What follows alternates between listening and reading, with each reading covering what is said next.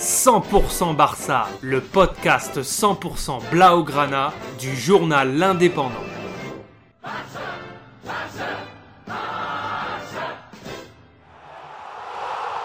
100% Barça, Mesqueum Podcast. Hier soir, le FC Barcelone jouait au stade Mestella de Valence pour l'avant-dernier match de la 34e journée de Liga la victoire était impérative pour les Catalans après le faux pas de la semaine dernière face à Grenade.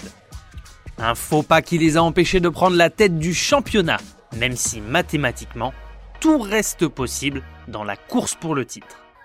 Pour contrer une équipe de Valence en difficulté sur les 5 derniers matchs, Ronald Koeman a mis en place son 3-5-2 avec des latéraux très hauts comme d'habitude, chargés d'alimenter en centre Messi et Griezmann. Au terme d'une première période qui ne restera pas dans les annales de la Liga cette saison, les deux équipes sont toutefois revenues avec l'envie d'en découdre sur la seconde partie du match.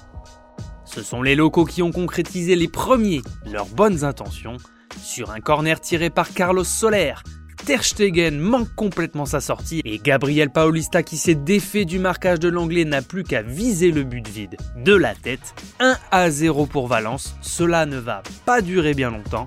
Les joueurs du Barça ont dû attendre d'être piqués pour répondre 7 minutes plus tard 56e minute, Messi rate son penalty face à Silesen. S'ensuit une partie de billard où les joueurs du Barça tentent de pousser le cuir au fond des filets. Finalement, Messi parvient à égaliser et se rattrape d'un penalty qu'il avait honnêtement plutôt mal tiré. 7 minutes plus tard, centre de Jordi Alba, tête de De Jong et parade de Silesen qui repousse, mais Griezmann est à l'affût et donne l'avantage au Barça. Le tout célébré par un petit pas de danse du français. Le Barça fait le break et se décharge de la pression de cette victoire impérative en inscrivant le troisième but à la 68e par un superbe coup franc de Messi. Les Blaugrana l'emportent 3 à 2 après la réduction du score de Carlos Soler. Un magnifique but de 30 mètres qui ne suffira malheureusement pas.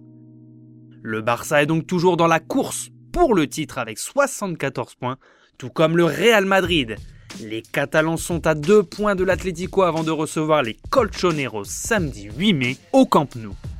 Ayant grillé leur première cartouche la semaine dernière, c'est la dernière chance pour les joueurs de Coman de prendre la tête du championnat. On suivra tout ça de près dans 100% Barça. Malheur aux vaincus.